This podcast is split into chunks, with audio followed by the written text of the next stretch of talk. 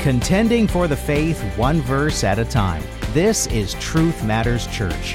Walking through Revelation verse by verse, today we continue looking at the letters to the seven churches, in particular the letter to the church in Pergamum.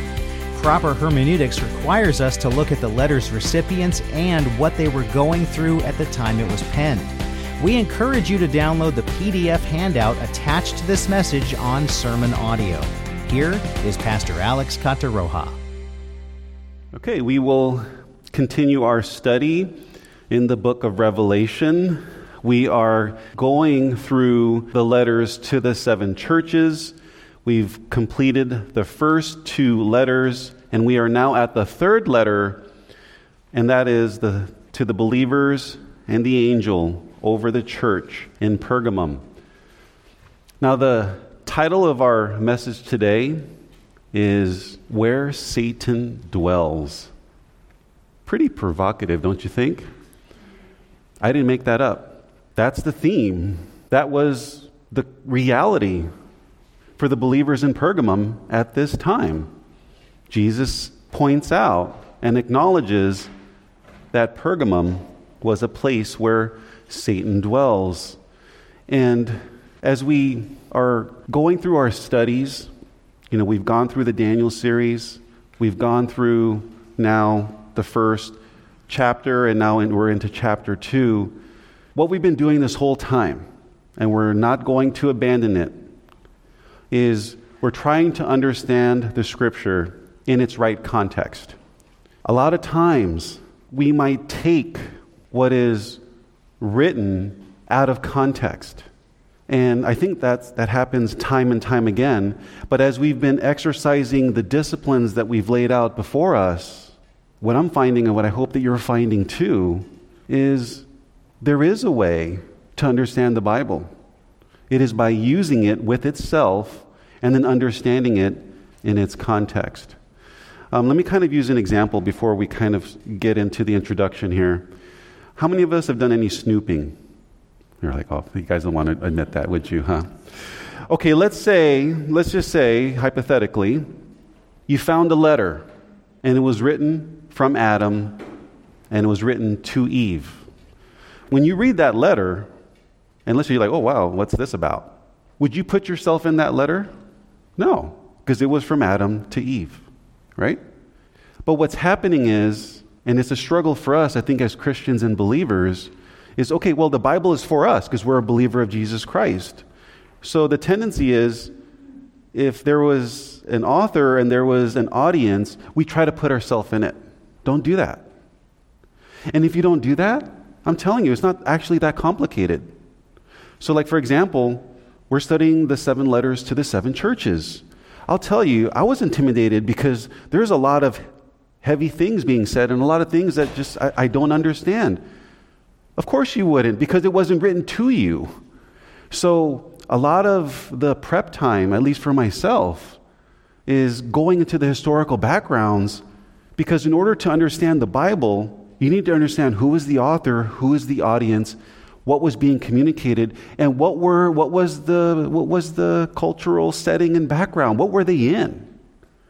I'll say this. So right now, like for example, when we start to read this letter to Pergamum, this is going to be like, whoa, what the, you know, this is going to be foreign to us. But guess what? If it's the believers in Pergamum, you think it's going to be foreign to them? No. They know exactly what is being talked about. So all that is to say, when we're studying the Bible, study it in that context. Like study it in the historical context. Just let it flow. And what we find is it, it is, at the end of it, it's God's redemptive will and plan that's revealed over the different epochs of time, over the millennias. But over time, God is progressively revealing his will, you know, through the writings of the prophets, and that's being collected, and that's where the Jews come in as being custodians of the Old Testament. And then at the coming of Christ and the apostles, then they added to the scripture from the teachings of our Lord Jesus Christ. So the Bible was a collection of writings over these different epochs of time, and as a believer, we should understand it in that setting. And at least for me, now that I've really had to unlearn a lot of bad disciplines and a lot of bad, maybe, I don't want to call it like surface stuff. I'm like, no, no, like, you know, we can kind of read this and just kind of move on, kind of deal, and like, you know, kind of skate the surface and like really resisting it. I'm finding that when we exercise these disciplines, the Bible is starting to really open up. And, and that's the goal is like, well, wow, I didn't see it that way because, you know, I was, you know, maybe, you know, off, off kilter there. So what we're going to find when we study this letter, we're going to spend a lot of time talking about the historical backgrounds, what was going on, put some imageries to it, and then the words of our Lord will ring loud and clear. And that being said, yes, we are to understand the Bible in its historical context and its setting, but then if there is a truth that transcends that time, that applies through all time. So, for example, if the gospel is okay, if we confess our sins, we, we agree with the scripture that all have sinned and fall short of the glory of God. That's what God says. Because John says, if any one of you says that you have no sin, he is a liar. Because the testimony of God says every human being is sin, has sin. Of course, less Jesus Christ. But, you know, if we confess our sins and we agree that, you know, Jesus died for our sins and there, by faith in him, we are imputed righteousness, we are granted eternal life and forgiveness of our sins. Well, that truth is not just limited to the to the, to the audience, that truth extends to all believers in all time. So for us, we just need to understand it in its settings first, and then what truth applied to them applies across. Does that make sense? So hopefully now, as we kind of get our, our minds ready to study this letter where Satan dwells, again, that's provocative, but when we get to learn more about Pergamum, you're like, okay, at least I have an idea on why this was descriptive of this city and town. So, with that being said, let's go ahead and get our introduction going. Always good to be reminded of the setting of these letters to the seven churches. Here on this map, once again, you can see there on the red dots. It's on the west coast of what was then Asia Minor, which is present day Turkey, and you'll see Pergamum out of the seven churches is at least uh, the most north of them. And you'll see there's Patmos there off the coast, and that's where John got this vision. And what we'll do is, we're, we're going to do this for all seven churches, we're going to do this throughout the Bible. What does the scripture tell us about Pergamum? And then, what does history tell us about Pergamum? Then, we're going to exposit the text because now we saw what scripture had to say, we saw what history you know, try to get an idea of what history has to say, and then when we open up the text, hopefully it starts to make sense. We're trying to be Pergamum believers here, is another way to say it. How would they hear it? I, I know that sounds probably crazy. You know, it, it's, it's silly, but it's also crazy. You're like, wait a minute. Wait, when you read the Bible, you have to read it understanding that the recipients of this, understanding what they were going through and what was surrounding them? Yes. Like I said, going back to the letter, if you found a letter from Adam to Eve, and you would read it, it's between Adam and Eve. When we read like Paul's epistles to Timothy, it's between Paul and Timothy. Now, don't put yourself in there, but if he talks about, well, if you're, you know, if someone wants to be a leader, well, that's great. We'll make sure that he has these qualifications. Well, that doesn't is just limited to Timothy. That transcends Timothy for all future leaders. But still, it's a conversation between Paul and Timothy. So in this, it's between Jesus and the believers in Pergamum. And I'm telling you, when you do that, it becomes less intimidating. Okay, what did he have to say about this? Remember, he was the one that John saw in his vision with, uh, with a white robe going to his feet and a golden sash.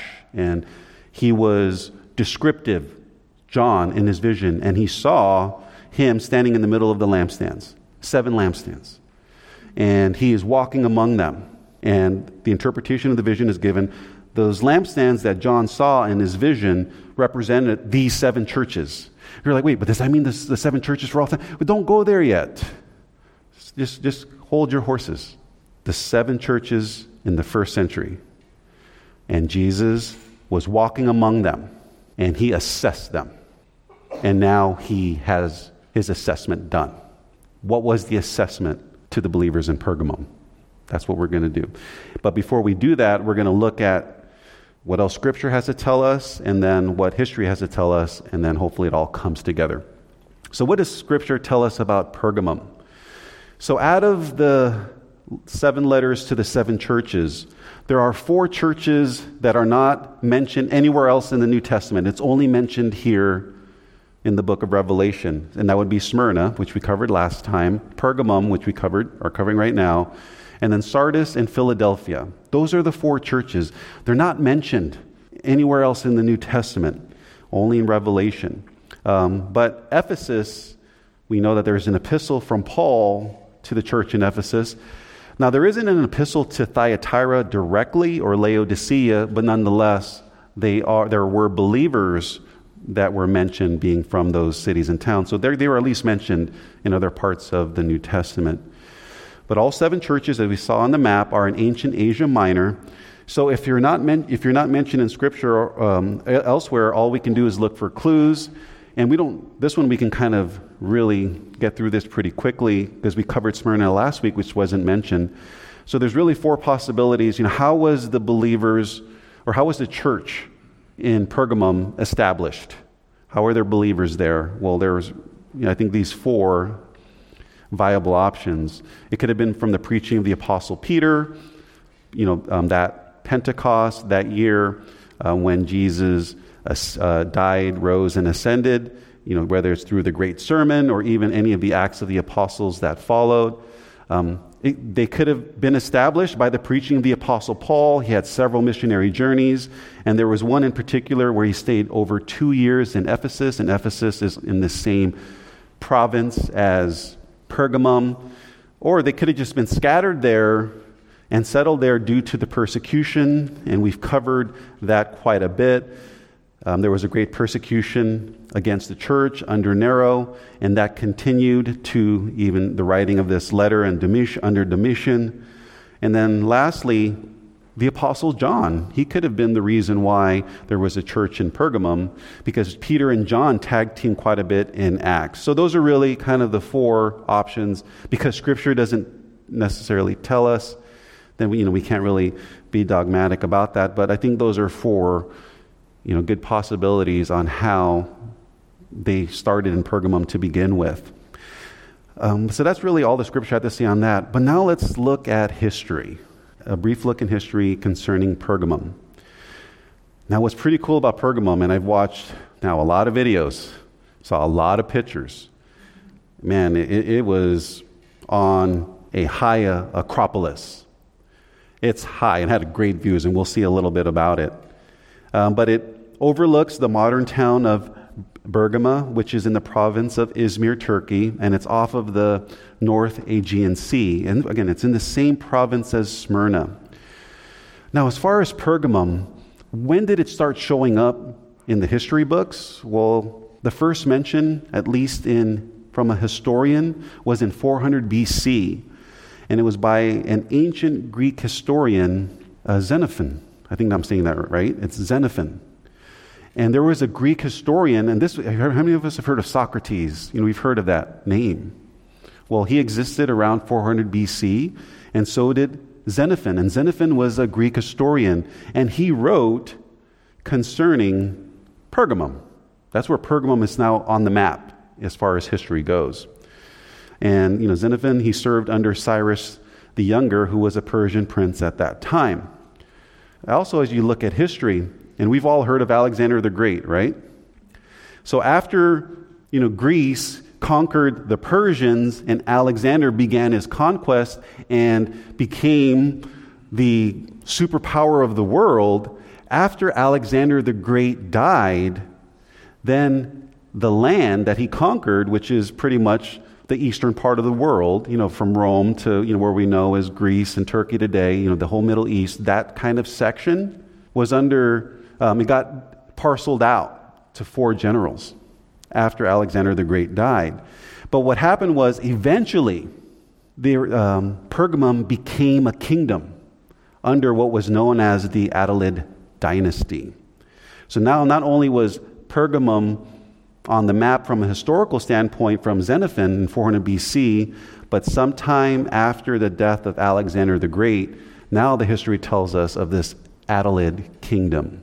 There's this kingdom of Pergamum, and it's also called the Attalid dynasty. Now, when that Attalid dynasty came to an end, it was under um, the last king there was Attalus III, and he died around 133 BC. So when this Attalid dynasty came to an end, and that last king from Pergamum was Attalus III, when he died, Rome took power of this area. And when Rome, there was no, no longer an Attalid dynasty, it's now under Rome, then Rome made Pergamum the capital of what's known then as Asia. So initially, if, when Rome had a capital back then, it was Pergamum. Okay? And at that time, history tells us it, it, by that time it was a thriving city and it had about a population of over 100,000. Uh, something to note when, by the time we're reading it in the book of Revelation, now this letter to Pergamum, Pergamum was no longer the capital city. Ephesus was.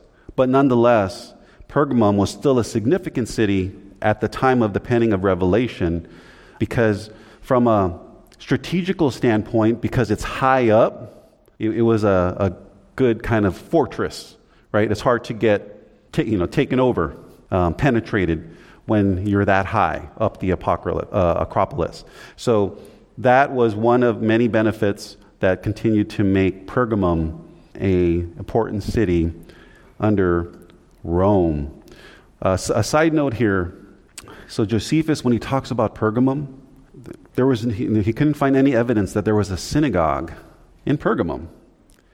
So, when we learn in our letter to uh, the church in Smyrna, remember he says, uh, Those who say they are Jews but are not, but are a synagogue of Satan. Well, we know at least in Smyrna there was a synagogue. But in Pergamum, we can't say that. At least there's no historical evidence, at least that I, have come across, that would support that. I thought that was just an interesting thought. But there were definitely some other things. There's no synagogues there, but there was other things in Pergamum, as we will see. Let's continue to look at Pergamum in history. Now, Pergamum, it was entrenched in Greek, here's a big word, Hellenistic culture. Thus, it had one of the largest altars in the ancient world. In fact, in the existence of Pergamum, there were many temples and shrines that were erected and dedicated to Olympian gods and goddesses. And here are some familiar names. So, Pergamum had temples and shrines, and here are some notable figures Zeus, Dionysus, Asclepius, I'm saying that right, Asclepius, Athena, Oh, the kings of Pergamum under the Attalid dynasty, they had shrines and temples for them. Oh, how about this? Roman emperors. Uh, a couple in particular, Claudius and Trajan. So, Pergamum, in its history, going back from 400 BC, even to the writing of this letter, and even beyond it, there was a lot of temples and shrines to these different deities. Hopefully, you're starting to see why is this the place where Satan dwells? And we will look at that a little more closely. And more concerning Pergamum. So when we learned in Ephesus, remember Ephesus had this theater. Well, Pergamum also had this theater, and there's a picture of it there, and it's on the side of the acropolis. I mean, man, I was just thinking about sitting there and having a cup of coffee and looking at the view. It's like, wow. Yeah. And it's been said that this stadium can seat about 10 to 15,000 people. So kind of like a warrior game. And just as Smyrna was known for the commodity of myrrh, if you want to know, hey, what was Pergamum known for? If Smyrna was known for myrrh as, as, as a, a, uh, a main exporter and importer, they were known for a major producer of parchments. You know what they actually wrote? The, on, like wrote the scripture on parchments? Well, the main producer or the main importer exporter is Pergamum. In fact, in Latin, parchment is derived from that city's name parchment is Pergamum in Latin. And it was at one time in its history, it had, well, you know, reported of over 200,000 manuscripts of ancient antiquity history. So it was a very prominent place in history as far as the records go. And just as we learn about Ephesus, it was considered the great city of the goddess Artemis. So, you know, Ephesus. The great city of the goddess Artemis. Artemis was the key figure in Ephesus. But in Pergamum, you know who was considered the great in that city? Well, there was gods and goddesses, but you know who were the two key figures? Zeus and Athena. And by the way, it's Athena Nike, and it means the goddess of victory. So, like I have Nikes right now. It means victory. And it's influenced by the Greek goddess of Athena. So, back then, let's say you're a Roman emperor, you're about to go to war, I need victory over this people. I'm going to go to the goddess of victory, Athena. That's what they did. There was different gods that specialized in different things. And in the case of Athena, that's why she's called the goddess of victory. Another thing to note see, there's a lot about Pergamum. One thing it was also known for it was an ancient location of healing. They had the Asclepion at Pergamum, and it was basically the hospital of the ancient world. You know, we, we have hospitals here. It wasn't like that. Back then, if you wanted a place of healing, you wanted to go to a doctor or physician, you would go, and if you don't live there, you would journey in pilgrimage to the Asclepion at Pergamum. So it was their hospital at that time. And as far as the Asclepion, okay, here we are, you know, first century BC. Well, the Asclepion goes as far back as the fourth century BC, and it started after the god of medicine and healing. So Asclepion, in Greek Hellenistic belief, is the god of medicine and healing. So just as, like I mentioned in that example, Athena was the goddess of victory. Well, if you want to go to the god of healing and you want to go to the god of medicine, you'd go to the god Asclepion. That's why it's called the Asclepion. Well, Pergamum had the Asclepion. And here, and what was pretty neat about, you know, as we're, we're starting to learn about history, a lot of these, you know, cities that we're studying, you know, the letters to these churches, they're being excavated as we speak. There was a lot of artifacts, buildings, temples that are being restored. So you can kind of get an idea of how it was back then. Well, here in this, what's depicted here, the god of uh, Asclepion there was a symbol that's on this stone right here. And if you were to look at that stone, you can't really see it here too closely because it's a little far. But what was engraved on it was a rod wrapped with two snakes. So, snakes and rods. So, the symbol of the god of the Asclepion was a symbol of a rod wrapped with snakes. And here's what's interesting. Some of us might be familiar with this but if you were to kind of look at symbols in modern medicine today, this, these are some examples, but you'll oftentimes see some sort of variation of a rod and a snake. Well, if you want to know how did that start, well, you got to go way back to a person by the name of Hippocrates. And this Hellenistic thought, or that influenced Hellenistic thought, ultimately gave birth to this god of Asclepion. So, as far as medicine and healing, going far back even to the 400 uh, BC, throughout its time, even in modern medicine today, if you want to have a symbol of medicine and healing, it's often associated with a snake and a rod. And that's influenced by the Greek Hellenistic culture and also the god of Asclepion that was very prevalent in Pergamum at the time of this writing. So that's another way to say, if you were to look at ancient times, you know, what was associated with healing? Snakes. Snakes was associated with healing. Here, you know what could have influenced that? What was interesting, now, when Jesus, when Nicodemus came to see Jesus at night, and he started to ask him questions, and Jesus started to tell him about the necessity of the new birth. And when Jesus started to explain to him the gospel in the way that Nicodemus needed to hear it. Do you remember before the great for God so loved the world that he gave his one and only begotten son? Before he got to that statement in John 3:16, he referred to the bronze serpent account.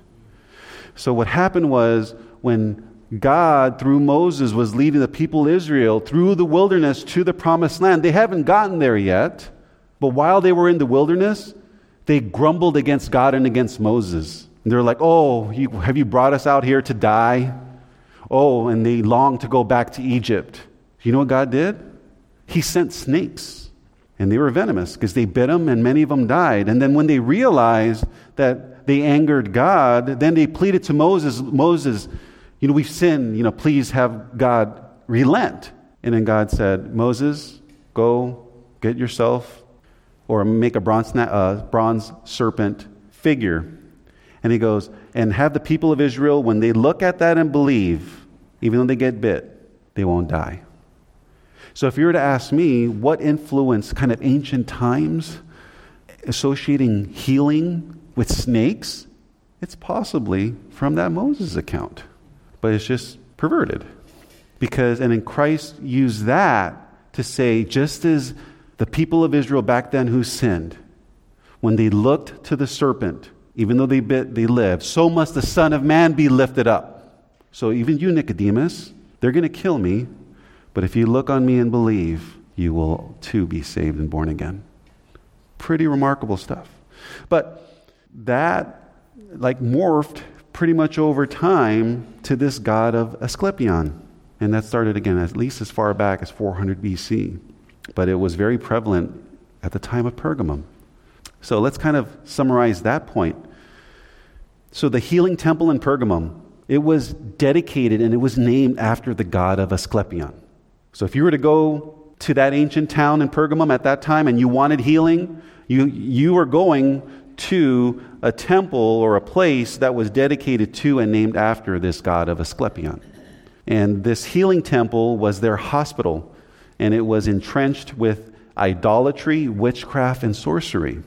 They, were, they had pagan priests and physicians and those hoping for healing, and including the, the Roman emperors, as I mentioned in the Athena example, if they wanted victory, to go to Athena, but if they had some sort of ailment, they would go to the god of Asclepion.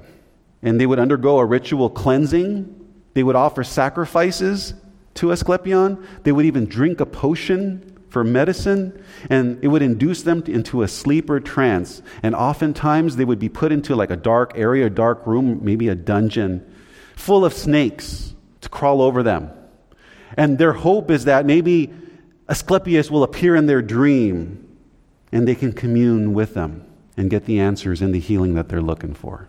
This is what's going on in Pergamum by the time this letter was delivered to them. This was one of many things.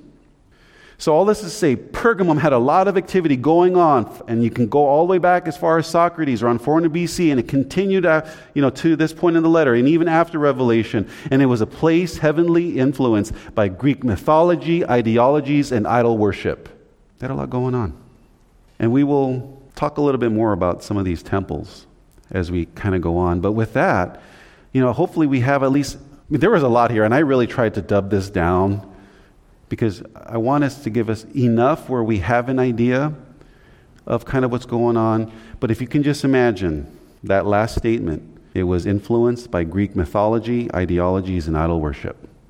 And at the time, there was temples and shrines erected to these different deities for different reasons. Then you will understand, okay, what was the, the possible struggle by the believers in Pergamum? What were they faced with, and what did Jesus find? And we will see how that'll be instructive to them and also to us. Amen? So let's go ahead and now hear what our Lord had to say. We'll pick it up in chapter 2, verses 12 through 17. And to the angel of the church in Pergamum, write The one who has a sharp two edged sword says this I know where you dwell, where Satan's throne is, and you hold fast my name, and do not deny my faith, even in the days of Antipas, my witness, my faithful one who was killed among you, where Satan dwells.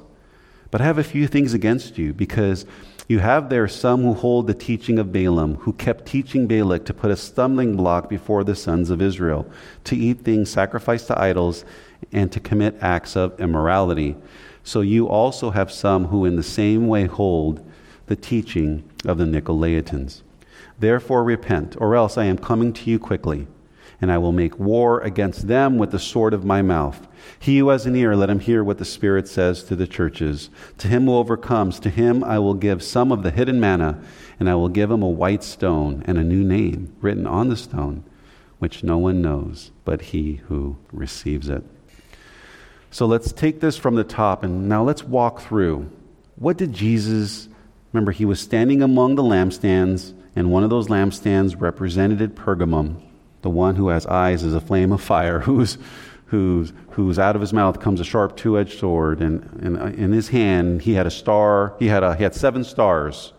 And we know that those seven stars were representative of the seven angels over the seven churches.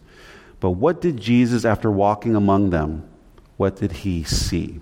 And what was his assessment? So let's pick it up in verse 12 again. And to the angel of the church in Pergamum, write the one who has a, sh- a sharp two edged sword says this. I'm going to belabor the point. It says to the angel, to the agelos. A lot of commentators say, oh, it's the pastor of that church. It was the bishop of that church. I'm going to argue it's not.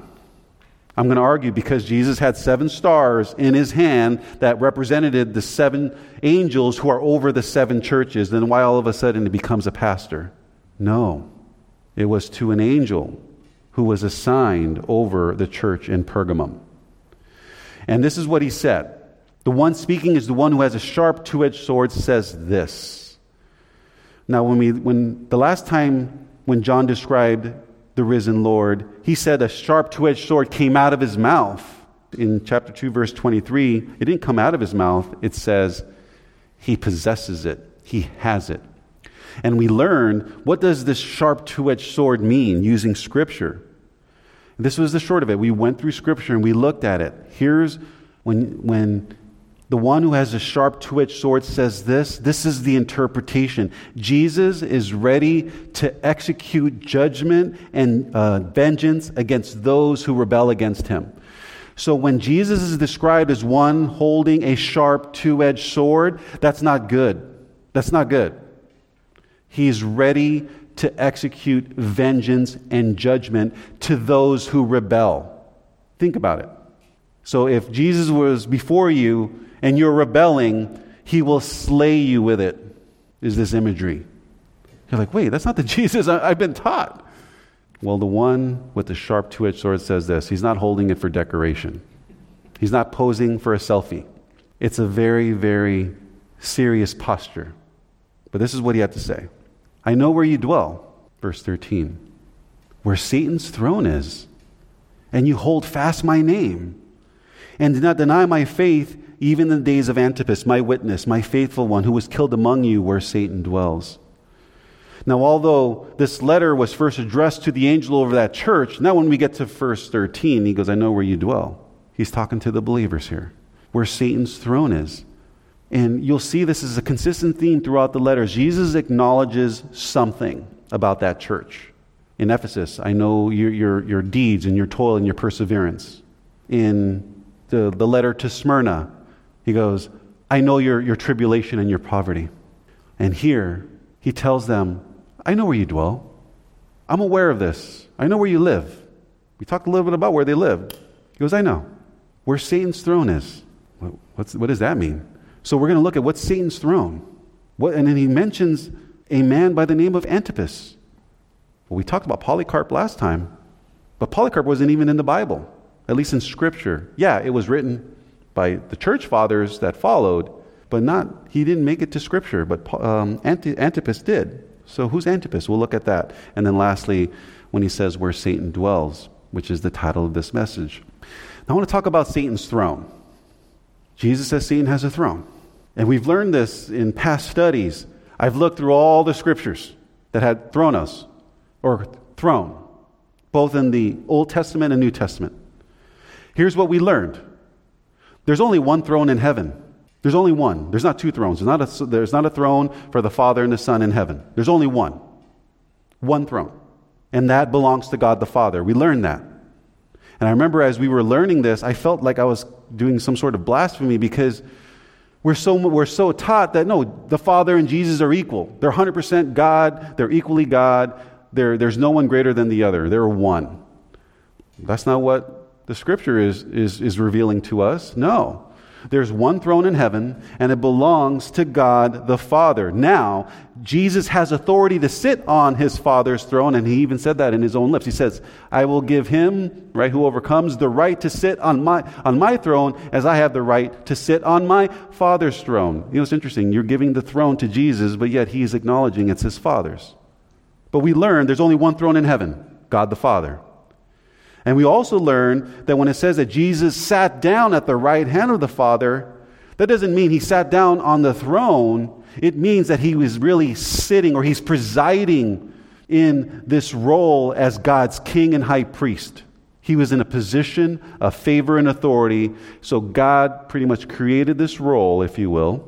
He goes, You know what? I'm going to have my king and my high priest for my people. He goes, Son, that's you. Have you ever heard of voluntold at work when you're told to do something? Kind of like that. The Father established these offices as God's king and high priest. You can even say God's Messiah and high priest. But we've also learned that it was the Father who desired to give his Son his very own throne. Remember, there's only one throne in heaven, but he goes, You know what? Son, my one and only Son, my beloved Son, I want to give you your own throne. And that's where we get into the whole Davidic kingdom and the throne that was promised to the son of David. The Father wants to give his son a throne of his own, not in heaven, on earth. So it should be no surprise then. If God has a throne, do you think Satan will want one too? Or should it surprise us that whatever God does, Satan tries to usurp or match him? They're kind of in competition with each other. He goes, Oh, okay. You have a throne in heaven? You're going to give your son a throne? You know what? I want one for myself. Well, he has one, according to Jesus. So the truth in verse 12 is he has a throne, and out of all places, in Pergamum. In Pergamum. So my curiosity is what is that throne? What is it? What was it? So, first, to even try to tackle that question, I want us to look at just the grammar. Jesus said, I know where you dwell where Satan's throne, and depending on your translation, it says is. Now, if you're looking at the NAS, is is not italicized. So when you're reading your English translation, if you see any words in italicized, that was inserted there so that it can, you can read it. But it wasn't there. But because there's a difference between the languages, sometimes you have to bridge the gap so that italicized is inserted there by the translators. Okay? That wasn't necess- that's not scripture. If you're reading from the NAS, when it says where Satan's throne is, is is not italicized. So you might think it was there in the text, but if you were to look at the King James and the New King James, you will see that it was italicized, which tells us that it wasn't there in the original. It was added there so we can read it in English. So if, if we were to read it just word for word and no insertion, Jesus said, I know where you dwell, where Satan's throne. It just kind of stops. Like, well, Satan's throne what? Well, where Satan's throne is. And that's why the interpreters or the translators inserted is. Now, that being said, although is is not in the original, Satan's throne is in the definite article. Now, what that means is it's to a specific noun, or in this case, person. So, this throne that Jesus mentioned here belongs to Satan. So Satan has a throne. It's a definite article. Satan, it's Satan's throne. So here's what it means in context. When he goes, I know where you dwell, where Satan's throne is. So the believers, remember, now they get this letter, Jesus is acknowledging the present reality that Satan's throne is where Pergamum is. And this is where I'm like, okay, well, what is that? What's the throne? Most commentaries will argue, well, Satan's throne was the temple of Zeus.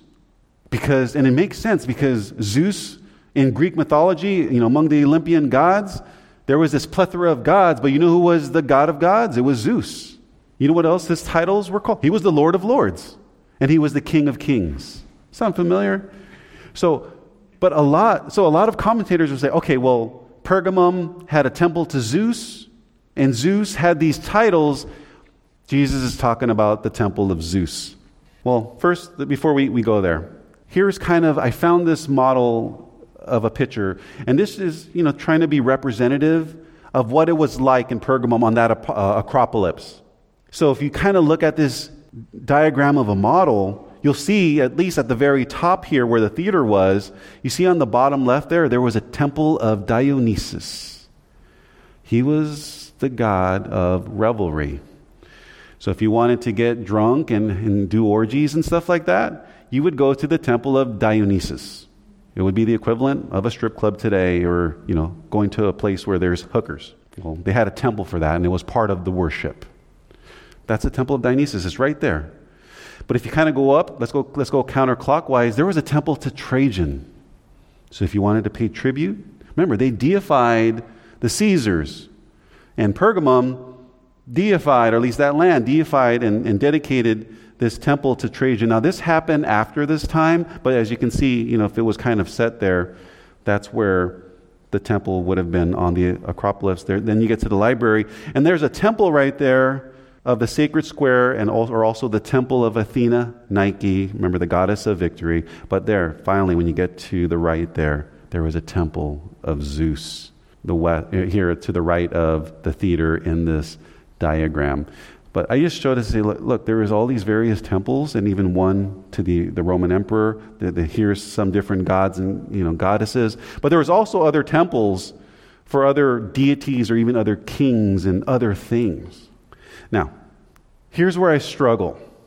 This is where I struggle when commentaries say, oh, Satan's throne was the temple of Zeus. This is, why I, this is where I struggle. For starters, the temple of Zeus didn't have a throne, it had an altar that you would offer up to Zeus. And, but some will say, oh, okay, there's no throne. But if you look at it, it if you kind of go back to the picture here, uh, it's kind of shaped like a throne. Okay, so, that, that, so that's your hermeneutics. Remember, I, I mentioned this earlier. When I look to Scripture, throne means throne 100% of the time. 100%. So I struggle and say, okay, well, then I, I looked at the history. I looked at the different temples. I'm like, okay, which one had a throne? Did the temple to Trajan have a throne? No.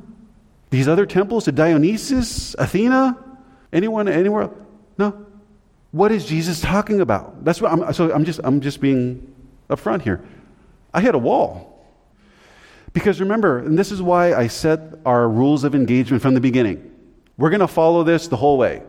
We can't add or take away from Scripture. We can't take Scripture out of context. We shall interpret Scripture with a literal fulfillment. You can't impose your personal bias. You can't pass down man's opinion. Oh, this commentary said this, so I'm going to continue to pass this down. You can't over spiritualize it. Okay, it doesn't really mean a physical throne. It's he's ruling in this sphere where there's this spiritual throne in the heavenlies. I go, really? There's only one throne that I saw in looking at all of Scripture, and that was the Father's throne in heaven. And and lastly, one of our rules of engagement you shall not present speculation as truth. So, for much of the teaching out there, it says, well, Satan's throne is one, the temple of Zeus or, you know, the, the, the Roman throne. I'm like, well, was the Roman throne in Pergamum? If it was, then okay, I'll, I'll think about it. But we're talking about Pergamum here. He said, I know where you dwell, where Satan's throne is in the definite article. He didn't say, I didn't know, Jesus didn't say, I know where you dwell and where Satan's altar or altars is or are. And, and I'm going to belabor this point. So if you read any teaching that says, well, altar and throne, you know, it's fine. Well, there was the good thing is in scripture if you say okay when was altar and throne used at least in the same verse? There's only one and we're going to go to that and it's in the book of revelation. Let's look at this. In revelation chapter 8 verse 3 and this is after the breaking of the seventh seal. Another angel came and stood at the altar. Okay here's an altar. In the greek it's thusia sterion holding a golden censer, and much incense was given to him so that he might add it to the prayers of all the saints on the golden altar, again, Thusiasterion, which was before the throne. So this was the only time in Scripture where both altar and throne were used in the same verse, and what's clear in this verse alone is the altar is not the throne the altar was before the throne. They're two different things. So this is where I struggle. Okay? Satan has a throne. What is it? Where is it? Well, well, it's Pergamum, at least here. But what is that? Since none of the temples, as I mentioned in Pergamum, to my knowledge, had an actual throne, I can't say that Jesus was referring to any of those temples, whether it be Zeus or any other temples or shrines. And I do want to acknowledge this. There was a lot of demon worship, it was prevalent. Satan was definitely there, present, but none of them had a throne, just altars. And you see there, what was what is Satan's throne? And I got humbled, like, I don't know. I'm stumped. Because Satan has a throne, and I, I don't believe he's referring, in a spiritual sense, of these various temples and shrines, including Zeus. But here's where I'll leave it, because I don't want to you know, over speculate here. When he says, I know where Satan's throne, maybe that's prophecy. Perhaps as we study, we will know what Satan's throne was being talked about here, but at least where I'm at now, again, I'm stumped. And I, will say this if, if there was a throne in any of the temples in Pergamum, or if some, some way, somehow, when Caesar was in power, he had a throne, an actual throne, and it was in Pergamum, I'll, I'm, I'm all ears. But if there's no throne, just altars and all this other stuff, and be like, well, that's not what Jesus was referring to, because throne in Scripture means throne 100% of the time. But I'm going to leave that there for now. So, with that, let's go on to see what Jesus says in the next verse. In verse 13, he mentions an early hero of the faith, a man by the name of Antipas. Remember, he says again, I know where you dwell, where Satan's throne is, and you hold fast my name and did not deny my faith, even in the days of Antipas, my witness, my faithful one who was killed among you where Satan dwells. So, uh, at least at this part of the evaluation, Jesus was commending them for not disowning faith in him and his name, and that's onoma authority, even in the days of Antipas. So, well, well, who's Antipas? Well, one thing we know just by this statement alone whoever Antipas was, he must have lived and been killed prior to this letter. So, by the time we're at 95 or 96 AD, Antipas already, you know, he already lived and died by this point because by this time, Jesus says he was killed in the past tense, not he will be killed in the future. So Antipas died and, you know, lived and died sometime before 95 or 96 AD just by looking at this statement. Here's where it got a little tricky. So I'm like, okay, what does church history or tradition tells us? And the best I can found, find was in these Orthodox churches. They had some sort of Eastern Greek Orthodox, some sort of Orthodox church that has some sort of record of the early first century. And there was at least a, a variety of these Orthodox churches that, for the most part, said a lot of the same thing. So, this is what church tradition tells us. Who was Antipas?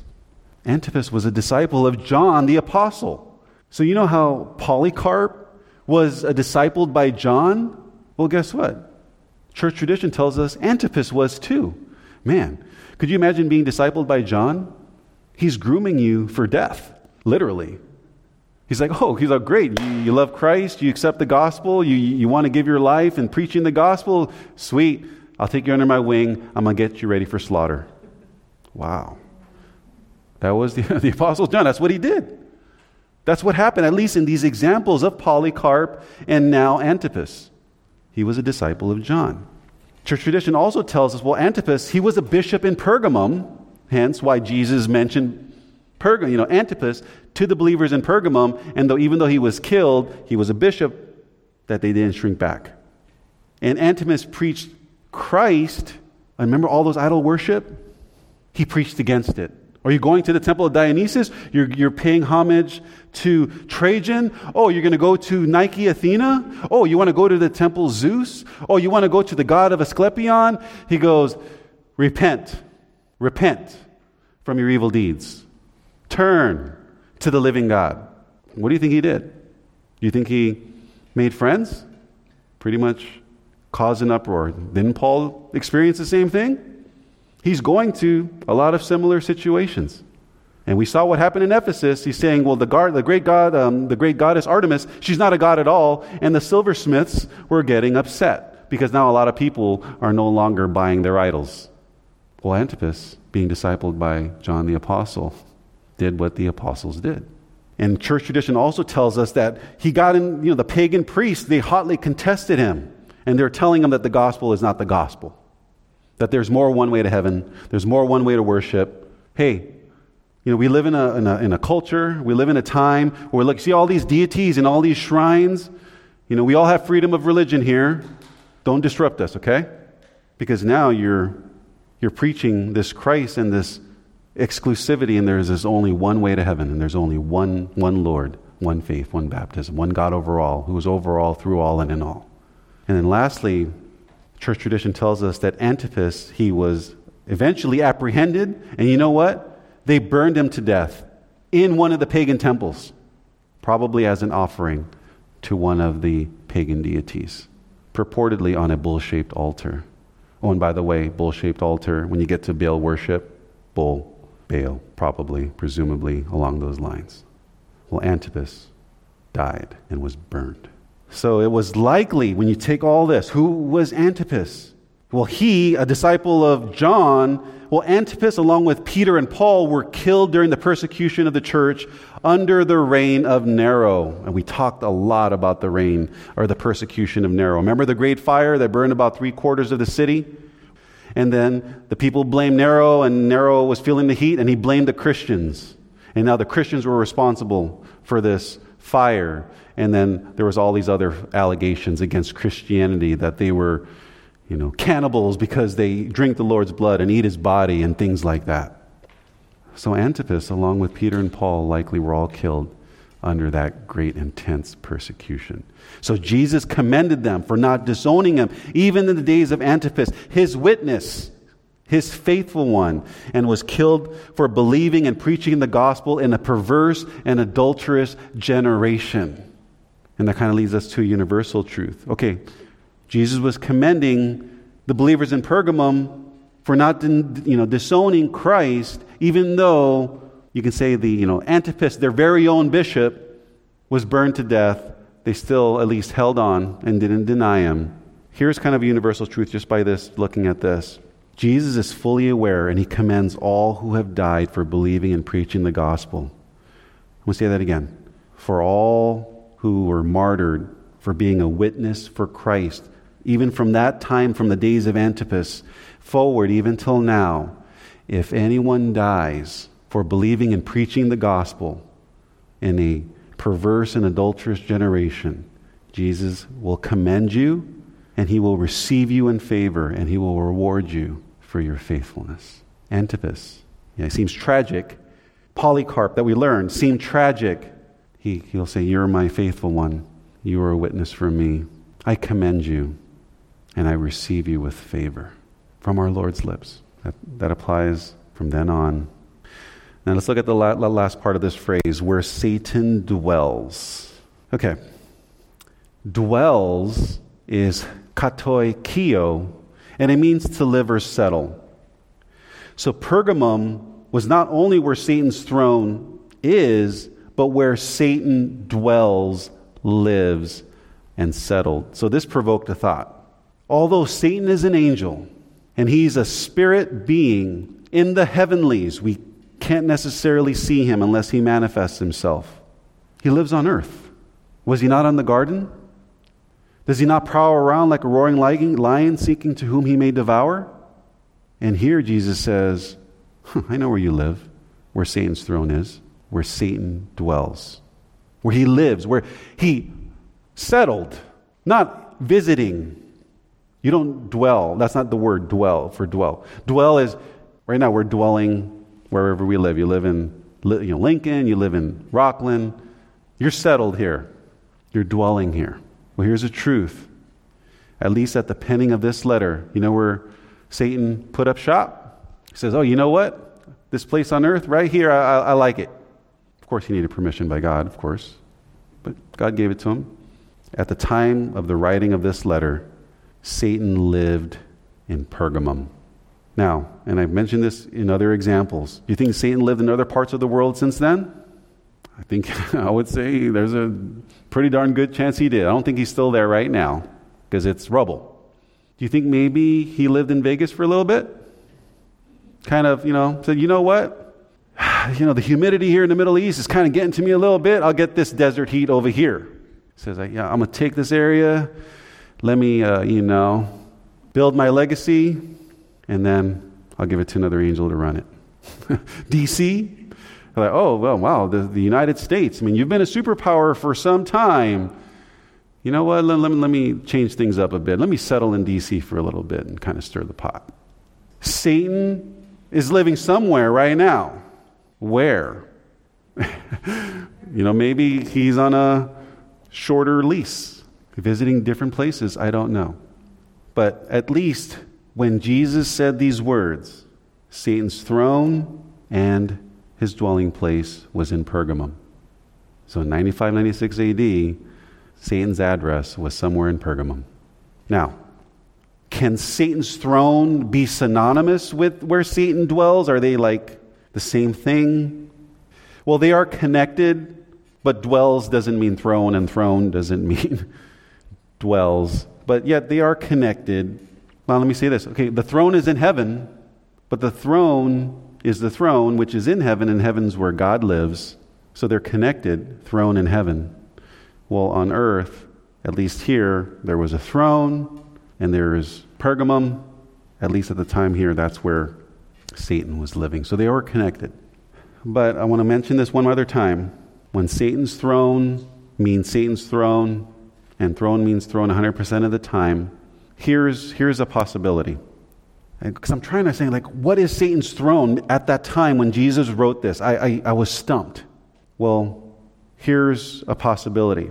The throne of David, is it here now? No. Will it come? Oh, absolutely. And where will it be set? In Jerusalem. So is it possible that when he says, I know where you live, where Satan's throne, as far as can that be prophecy? Is he talking about the throne ultimately that will be Antichrist himself? When he sits in power and given the authority from all the nations? This man of perdition, the Antichrist? Could this Satan's throne just like it's, you know, it's not necessarily here yet, but it's coming. Could that be it? At least for me, that's where I'm like, that's, you know, making more and more sense. So all that is to say, when Jesus says, I know where you are, where Satan dwell, or where Satan's throne and where Satan dwells, that there are some undertones of prophecy that is speaking about Satan will have a throne on earth, just like Jesus will have a throne on earth, but Satan will have it first for a time. And then ultimately, Jesus will destroy him and the false prophet by the word of his mouth, and he will establish his kingdom. Thank you for listening today to Truth Matters Church. Join us next time for part two of this deep dive look at the letter to the church in Pergamum. And if you've missed any part of our study thus far, you can find all of them at our website, truthmatterschurch.org, or simply search for us on Sermon Audio. And you can even listen on your Amazon Alexa device by asking it to play the Truth Matters Church podcast. Contending for the faith one verse at a time. This is Truth Matters Church.